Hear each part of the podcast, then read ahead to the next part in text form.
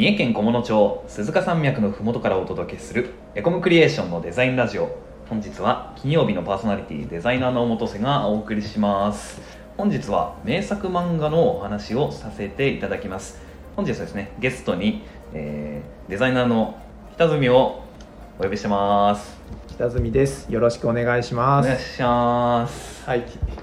さあ名作漫画のお話ということですが、はいはいえなぜこのお話をするかというとですね、えあのー最近あのブラックジャックをですねはい。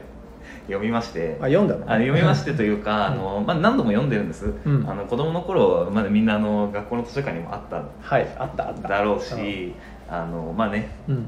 まあもう本当に名作中の名作と僕が言うまでもなく言われてる作品なので、はい。まあ、読んだ方も多いと思いますが、ええちょっと改めて読みましてですねやっぱり大人になってから読むとうん。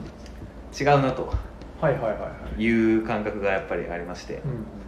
というのもですねブラックジャックってやっぱり子供の頃にやっぱり読んだ方が多いかなとも思うんですけど、あのちょっと怖いなみたいなところがあって、あの見たことありますか？僕もね子供の頃にちらっとアニメだかな、うん。なんかで見て、はい。その時の記憶が少し残ってる程度はいなんですよ。はい、怖い。なってなりませんでした？ちょっと。あ、その時は思った。思いますよね。あの結構なんか露骨に手術のシーンとかあったりとかやっぱりなんかそのブラック・ジャックがすごくいい人なのかと言われるとあのやっぱりちょっと闇が深い面もあって、はいはいはいはい。あの子供ながらに、うん。こいつ何やってんだみたいなところもあったので、うん。その時は怖いなと思ってたんです、ええ。やっぱ大人になってから見ると、ブラック・ジャックあの本名狭間九郎先生という方なですけど知らなかった。知らなかった。クローっていうあの、あのね英語とかに直すとブラックジャックになるんですあ、そういうことね。黒い男ではいはいはいブラックジャックっていうことなんですけど、あのやっぱ彼はねなんていうかすごくね僕は今見るとまあかなんだろうなあの闇の部分は置いといて、うん。結構理想のパパだなって感じするんですよ。あ、そうなんですね。理想のパパというか理想の男だなっていうあ、感じはいはいはい。ブラックジャックってめちゃくちゃモテるんですよ。うんうん。モテモテなんですよ。あので婚活の CM に出てましたね。あそうそうそうそう、今回のドロンジョ そうそうそうそうそれ。そうでもやっぱり彼のその恋愛というのはあんまりうまくいかないんですよね、でもそれはやっぱり彼のその闇の面によってあまりうまくいかないところがあると思うんですけどそこもちょっとかっこいいですけど、闇の面ででもブラック・ジャックってやっぱり顔が継ぎはぎじゃないですか、うん。はい。だからやっぱりその一般的にはちょっと怖がられるんですよね。そのうん道通った時にあの子供に「うわ継ぎはぎだ」とか言われたりとはか言われるんですけど、うん。やっぱりその彼のあのその医療に対するうん。姿勢みたいなのはすごくこう、なんだろうな真剣で、はい。あの命を救う仕事だと命を救う仕事をしてるんだから自分も命をかけると。うん。だからお金をもらうみたいな、はい。そういうふうなスタンスでやっててやっぱりそのそこはやっぱりその彼の見た目を置いといて中身はすごく誠実な男なんですよ。うんでしかも彼あのピノコがいるじゃないですか、はいはい。いるねあの女の子。そうそう。ピノコの関わり方もやっぱりそのなんだろうな、まあ、子供ピノコはね見た目子供だけど中身は18歳っていう。それも知らなかった。あ知らなかった知らなかった。あのピノコはねもともとそのえっ、とねちょっとこれ説明すると長いの。でちょっとはい 読んでいただけるといいと思うんですけど、あのそうピノコはね中身は大人なんですよ。でもやっぱりそのブラック・ジャックが作った体に収まった、あのまあ見た目ね3歳か4歳かうん。うんぐらいの女の子っていう設定なんです。でピノコ自身はブラック・ジャック先生のことをなんかなんだろう自分の旦那さんだと思ってると。ああ確かにそんなシーンは覚えている。そうなんです、であのブラック・ジャックもあの確かにピノコのことをあの、まあ、子供だというふうに見ているんですけれど、一人の女性として扱うような場面もあったりとかしてすごくなんか不正を感じるんですよね。はあはあはあだからねそうブラック・ジャック先生はすごく理想のパパだし、うん。あのピノコはすごくブラック・ジャックに献身的で、あの理想の奥さんだという。なるほど。というなんうん。ということは元瀬君はブラック・ジャックのようになりたいと。いやーブラック・ジャックのようにね。いやでもそこが問題なんですよ、あ問題。結局のところ。えすごくあの、まあ、モテるし、うん。あのまあ、理想的な、ねまあ、仕事に対する熱意もうん。すごく真剣で尊敬するべきところではあるんですけど、やっぱりちょっとね闇が深すぎて なんとも言えない。でもややっぱそこがそのブラック・ジャックと、まあ、ピノコっていう主要人物の2人が作品に深みを生み出しているところだなと僕は思うんですよ。はい。あのなんていうかな。あのやっぱすごいなって思う思うわけですよ。やっぱ見た人はね、うん。ブラック・ジャックすげえ天才だってなる、はい。でもやっぱり同時にブラック・ジャックのようにはなりたくないなっていうふうに思うところもあるなるほど。という。確かにプレゼン上手だね。読んでみたくなったよあ本当ですか？うん。やっぱりねそこがね名作たるゆえんだと思うんですよね、だからお子供の時ってブラック・ジャックがどういう男なのかとか、ピノコがどういう女なのかっていうのはう意識しないわけですよ。うん。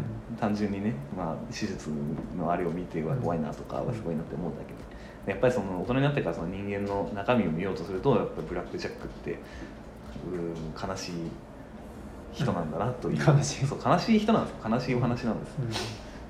という感想で入れてましたね。ちょっとバーッと喋ってしまいましたけどこれは今日は北角さんにもね理想の漫画理想の口ね あの 理想の旦那さんと奥さんの話でそそんなに熱く語れるのかな？わかんない。ちょっと僕はこれ最近読んだんでねうんめっちゃ語ったんです。そう北谷さんにもちょっとあの名作漫画のお話をお伺いしたいなと思います。どうでしょうか？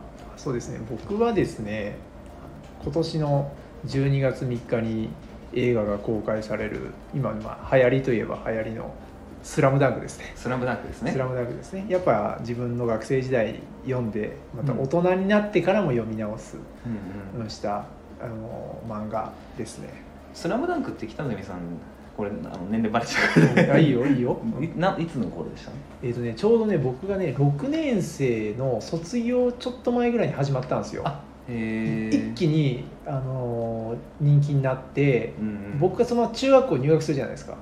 バスケ部の入部希望者がめっちゃ多かったんです やっぱそういう感じなんですね。うん、そういうタイミングでした。なるほどな。うん。そっからどうだろう。高校卒業するぐらいまでやってたのかな？連載ぐらい、うん。うん。短かったもんね、なるほどな。うんスラムダンクってざっくりどんなお話ですか？あれですよあのバスケバスケ素人のですね主人公桜木花道が、はい。可愛い女の子に釣られてバスケを始めるんですけど よくあるパターンで。その中であのこうねあのすごい強敵と交えながら、はいはい。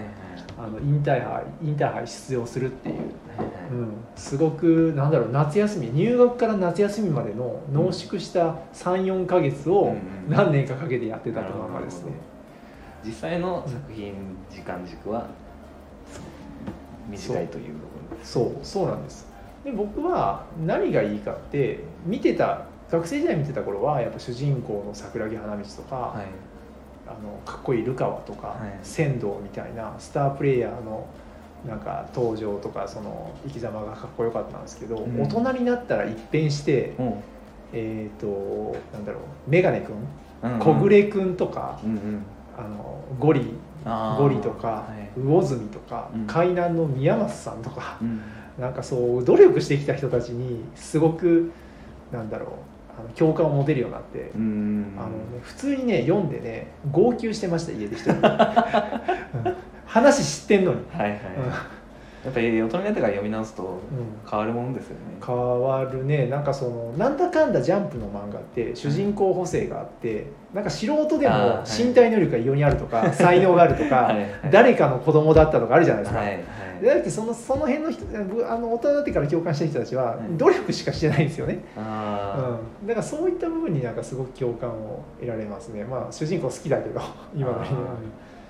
な、うん。スラムダンクって、あのまああれ要するにスポーツ漫画ってよくあるじゃないですか。あの超能力漫画みたいな、はいはいはい。あのまあ、キャプテン翼とかもちょっと超能力超 能力。とかあのバスケだったらね最近新しいの新しいのとかあれですけど黒子のバスケとかも、はいはい。超能力じゃないですか、ええ。スラムダンクってどんな感じですか？えっ、とね超能力が出てこない。超能力はないです。ただあのこの日本の高校生ができるプレーでは明らかに違うんだけど だけどその超能力ではない。超能力ではないですね。うん。い、かにもリアリアリティに描かれてまあ、せいぜいジャンプ力がすごいぐらいのところ。すごいとか、まあ、こんなダンクできる高校生いねえだろうとか思うんだけど、えでもそそれなくして、あの見せれるっていうのは僕すごいなと思います。確かに。なんかスポーツ漫画ってすごく派手にそこを見せて、必殺シュートとかかっけーみたいな感じになるうん。パターンがやっぱり多いじゃないですか、うん。主人公の身体能力半端じゃない。